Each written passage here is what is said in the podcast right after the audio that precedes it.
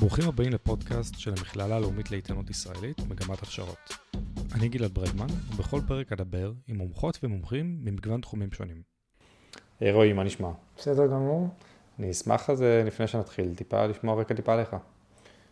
אז שמי רועי בארי ואני מנהל את, אה, את ההכשרה של אה, מנהלי מכלול מינהל כללי, שלמעשה עיקר הלקוחות שלנו זה מנהלי משאבי אנוש ברשויות המקומיות, הם המפקדים של המכלולים האלה בחירום. אה, אנחנו אוטוטו למעשה פתחנו שבוע שעבר את הקורס השביעי מאז שההכשרה הזאת התחילה לפני כארבע שנים, עם קצת עצירות קורונה בדרך. אה, אני באופן אישי עוסק ועסקתי בעבר בתחום של ההיערכות וניהול מצבי חירום. אה, בעברי הייתי מפקד מחוז דרום בפיקוד העורף בתקופת מבצע צוק איתן, עושה עד היום מילואים בפיקוד העורף, ומתעסק עם זה גם ב... כ... בעולם הפרטי, נקרא לו ככה. מדהים. אז נראה לי נתחיל מהשאלה הראשונה והמאוד מאוד uh, obvious, זה מה הייעוד בכלל של המכלול, ואיך הוא נראה בשגרה, ואיך הוא נראה בחירום. עיקר העיסוק של המכלול הזה זה למעשה הטיפול בכוח האדם בשגרה ובחירום. יש לו שני תחומים נוספים, uh, זה תחום התיירות ותחום התקשוב, הם פחות דומיננטיים אה, במכלול הזה, וגם בלא מעט רשויות התחומים האלה בכלל לא נמצאים תחת מנהלי משאבי אנוש, אבל אה, תיק אב לרשויות והמנחה לחירום, ומה שאנחנו מלמדים בבית ספר, זה שהתחומים האלה נמצאים במכלול הזה. אבל עיקר העיסוק שלו זה כוח אדם. יש לו גם נגיעה למתנדבים, ועד לתיקוף תיק האב הנוכחי, ממש לפני כמה חודשים, גם עולם המתנדבים היה תחת המכלול הזה, אבל ההחלטה שהתקבלה זה שהמתנדבים עוברים לטיפול של אה, מכלול אוכלוסייה, למעשה מכלול הרווחה של הרשות המקומית, אבל מכיוון שבסוף אה, המכלול הזה מתעסק בכוח אדם, אז יש נגיעה למתנדבים, למרות שהם לא תחת אה, אחריותו הישירה. המשמעות הוא צריך לדעת מי המתנדבים, הוא צריך לנהל איזשהו מעקב, יש את כל התחום הביטוחי שקשור למתנדבים, אבל זה הממשקים שלו, כשזה לא חונה תחת האחריות שלו. אז אני חוזר חזרה, ההגדרה והעיסוק המרכזי זה כוח אדם בשגרה, כוח אדם בחירום, עם כל המשמעויות שנלוות לזה. למשל, ראינו בקורונה את כל העיסוק בשחרור עובדים לחל"ת. אה, בשעת חירום, אה, רשות מקומית היא מפעל חיוני, ולכן כל העובדים הם עובדים חיוניים, יש לזה את המשמעויות שלה. אז זה ככה ממש אה, שתי דוגמאות על קצה המזלג, באיפה זה נוגע למנהלים האלה בשעת חירום. מדהים, ואם אני טיפה רוצה להבין איך המכלול הזה בנוי, מבחינת המבנה שלו, איזה תאים יש בו, ואיך פחות או יותר נראה ממשקי העבודה. אז היום לא נעסוק בהיסטוריה כי זה סתם יעמיס וזה גם פחות רלוונטי עכשיו. אה, תא כוח אדם, שהוא התא המרכזי ולמעשה העיסוק המרכזי, ועוד אה, שני תאים שזה תא תיירות ותא מחשוב ותקשורת. אלה למעשה שלושת התאים שנמצאים במכלול הזה והם תחת אחריותו.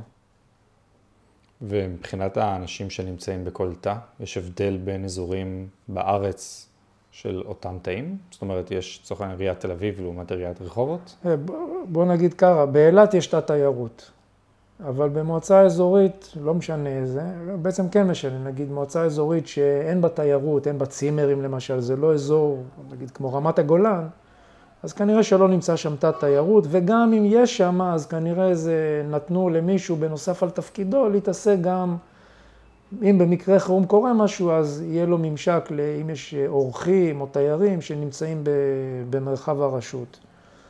אה, אגב, לא אגב, בהתאמה, אנחנו רואים גם את הממשקים למשרדי הממשלה, כי מכיוון שגם משרד התיירות וגם משרד התקשורת, אין להם משמעות רגולטורית לרשויות המקומיות, והתקשורת, אה, מה זה למעשה תת תקשורת? כל רשות מקומית נשענת על ספקים על בסיס מכרזים או חוזים, ספק אינטרנט, ספק סלולר וכולי, אז אין באמת משמעות לתא הזה, כי הממשק הוא ממשק כמו לקוח פרטי, שאם יש לו בעיה הוא מתקשר לסלקום או לפלאפון, אותו דבר, אם לרשות המקומית אין אינטרנט בחירום, היא צריכה להתקשר לספק האינטרנט שלה.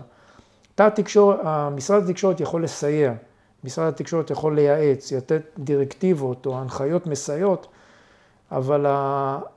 אה, אין לו אחריות ישירה מול הרשויות המקומיות, יש לו אחריות מול הספקים. זאת אומרת, אם לפלאפון תהיה בעיה בשעת חירום, משרד התקשורת יטפל בו, כי הוא כנראה לא יעמוד בדרישות שהוגדרו לו לשעת חירום מבחינת רמות השירות. כן. אותו דבר לגבי תיירות, אין משמעות רגולטורית, יכולים לסייע, יכולים לעזור, והגוף היחידי שלמעשה הוא הרגולטורי והמשפיע זה משרד העבודה והרווחה, שמתעסק עם מפעלים חיוניים, עובדים חיוניים, מגויסי חוץ, אה, תקנות מיוחדות לשעת חירום, והוא כן למעשה עובד מול המכלול הזה באופן ישיר. יש להם מפקח ארצי, יש מפקחים אזוריים, והם אלה שעושים את הדברים האלה.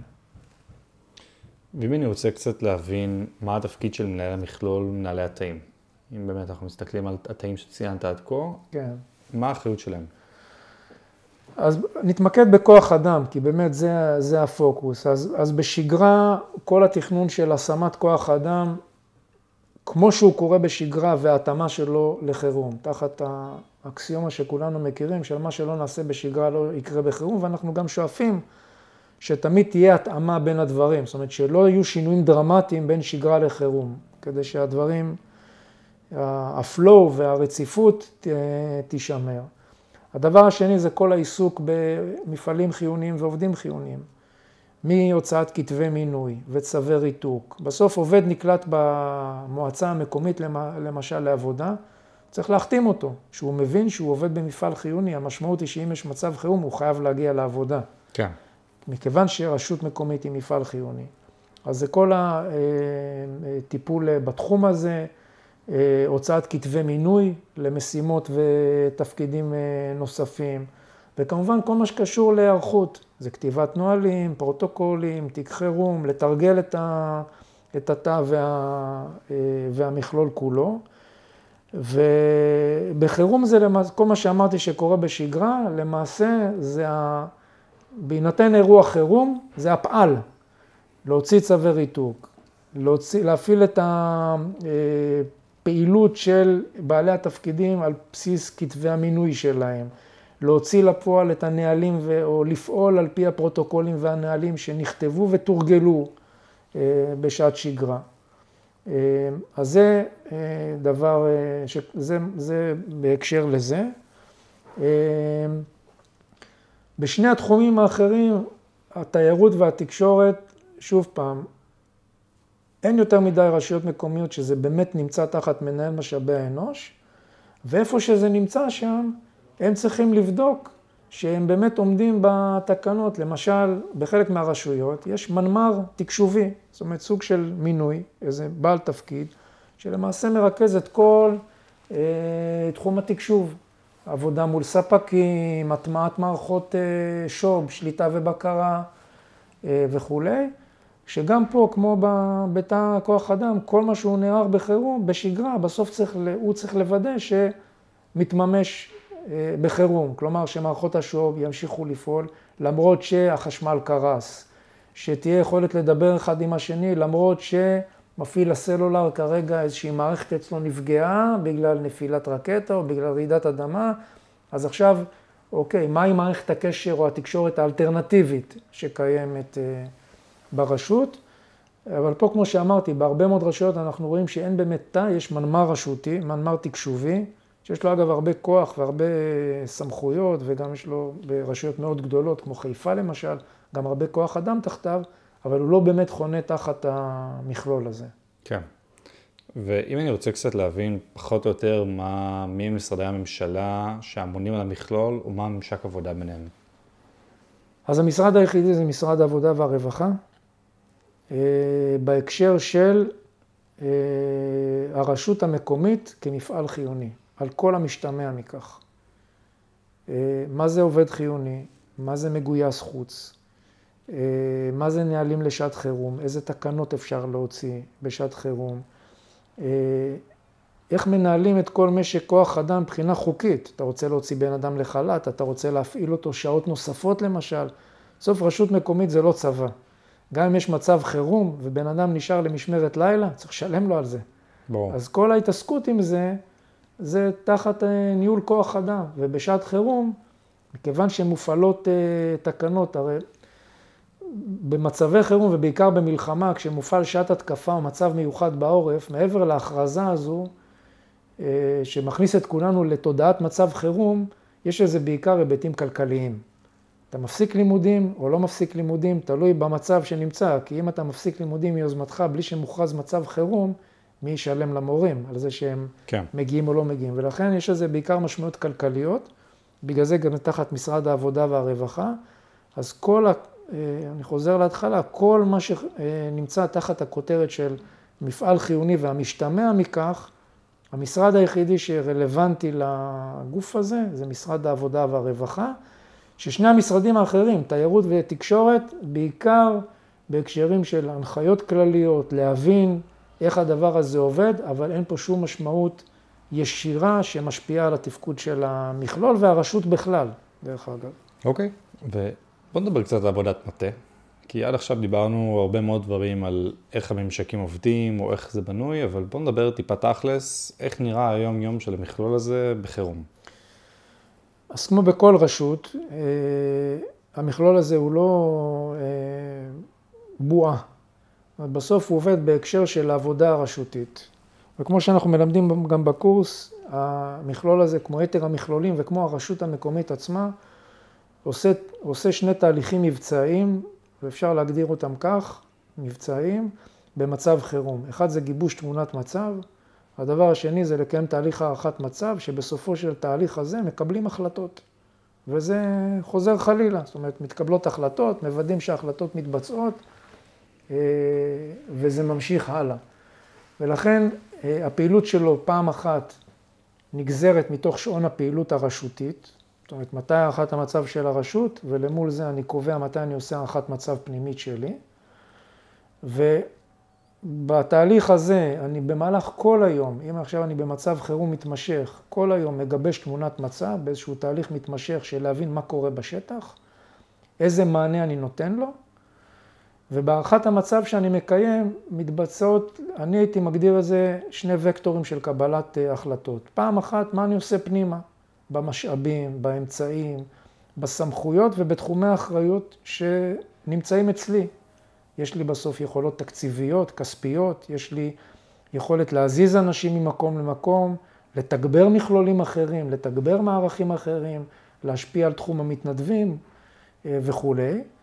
וזה בחצר שלי, ואני יודע לעשות את הדברים האלה לבד כמנהל מכלול מנהל כללי. פעם שנייה זה לבוא כמי שאמון על כוח האדם ברשות ולהמליץ המלצות לראש הרשות או ראשת הרשות. להגיד לו, אני מנהל, ממליץ לך אה, להוציא אה, מנשר לכל עובדי הרשות על כמה חשוב שהם יגיעו לעבודה במצב החירום הנתון. אני ממליץ או ממליצה וכולי וכולי. זאת אומרת, פעם אחת אני עושה את העבודה הפנימית שלי ומממש את האחריות שיש לי אה, בתחום כוח האדם, ופעם שנייה זה להשפיע על הרמה הרשותית ועל קבלת ההחלטות של, אה, של ראש הרשות. ואם אני רוצה קצת להבין איך נראה תהליך יחסי הגומלין עם המכלולים האחרים. בסופו של דבר, אנשים, אנשים, אנשים, קודם כל זה המשאב הכי יקר שלנו. כן, זה, זה אנשים. מכשירי קשר, אני יכול לקנות היי-אנד מערכות תקשורת בהמון כסף. אני יכול להיות לי מערכות שליטה ובקרה שאין ל... לא יודע מה, ל... ל... לגוף שמאבטח את המתקן הכי סודי בעולם. אבל בסוף אם אין לי אנשים טובים ביד שרתומים ואכפתיים ומחויבים למערכת, שום דבר לא יעבוד. ולכן נקודת החוזק תהיה אם אני אדע לתמוך ולסייע את, לסייע בעבודת המכלולים האחרים. ואני לא מדבר כרגע על המכלול מנהל כללי שאותו אני מנהל. למשל, אם עכשיו צריך לפתוח שמרטפיות לעובדי הרשות, שהם עובדים חיוניים, כדי שיהיה להם איפה, אה, אה, לאן לשלוח את הילדים בשעת חירום, אז אני יכול לסייע למכלול, מנהל, למכלול חינוך בתגבור בכוח אדם בשמרטפיות האלה. אני יכול לתגבר את אה, אה, מכלול מידע לציבור, שיש לו את המוקד הרשותי, ויש כמות אסטרונומית של טלפונים שמגיעים למוקד והמוקד קורס, לא מצליחים לענות לתושבים, אז אני אדאג לתגבר אותו. אגב, זה יכול להיות ממתנדבים, וזה יכול להיות גם מעובדים שאין להם תפקיד מוגדר בחירום. מזכירות, אה, אנשי פיקוח, שבסוף אנחנו לא מחלקים דוחות במלחמה. אז אני אקח אנשי, אני כמנהל כוח אדם, אקח את אותם אנשי פיקוח ויציב אותם למשמרות במוקד. אפשר לתת פה דוגמאות למכלול הנדסה ולוגיסטיקה וכולי וכולי. בסוף, מה היכולת שלי כמנהל כוח האדם או מנהל משאבי אנוש ברשות המקומית לתמוך ולוודא שגם המכלולים האחרים עומדים במשימות שלהם, מצליחים לשמר את הרציפות התפקודית, מצליחים לעמוד ביעדי השירות, רמות השירות, שהם הגדירו לעצמם והרשות המקומית הגדירה להם, ו... וכולי. ומי אני רוצה קצת להבין איזה אתגרים יש לאותו מכלול בשגרה וחירום, מהזווית שלך שאתה רואה את זה. תראה, בצוק איתן, כשהייתי מפקד מחוז דרום, אחוז העובדים שהתייצבו לעבודה ברשויות המקומיות נע סביב ה-70 אחוז. האם אני מצליח לגרום לכל העובדים להגיע במצב חירום שמאתגר אותנו? למשל, תחשוב על אה, מורה או מורה שגרים בעוטף עזה ומלמדים בבאר שבע או בלהבים או בעומר. איך הם מגיעים לעבודה?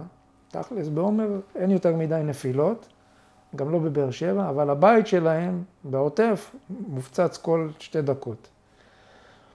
איך אני דואג לזה? איך אני רותם אותם? איך אני עוזר להם בתמיכה פיזית, בתמיכה נפשית, מנטלית וכולי. פעם שנייה, זה היכולת שלי להביא תגבורים, דרך מתנדבים, דרך מגויסי חוץ ועוד אה, אה, יכולות אחרות שחונות אצלי כמנהל. פעם שנייה, אם ניקח את הקורונה כדוגמה, שם כולם רצו לבוא.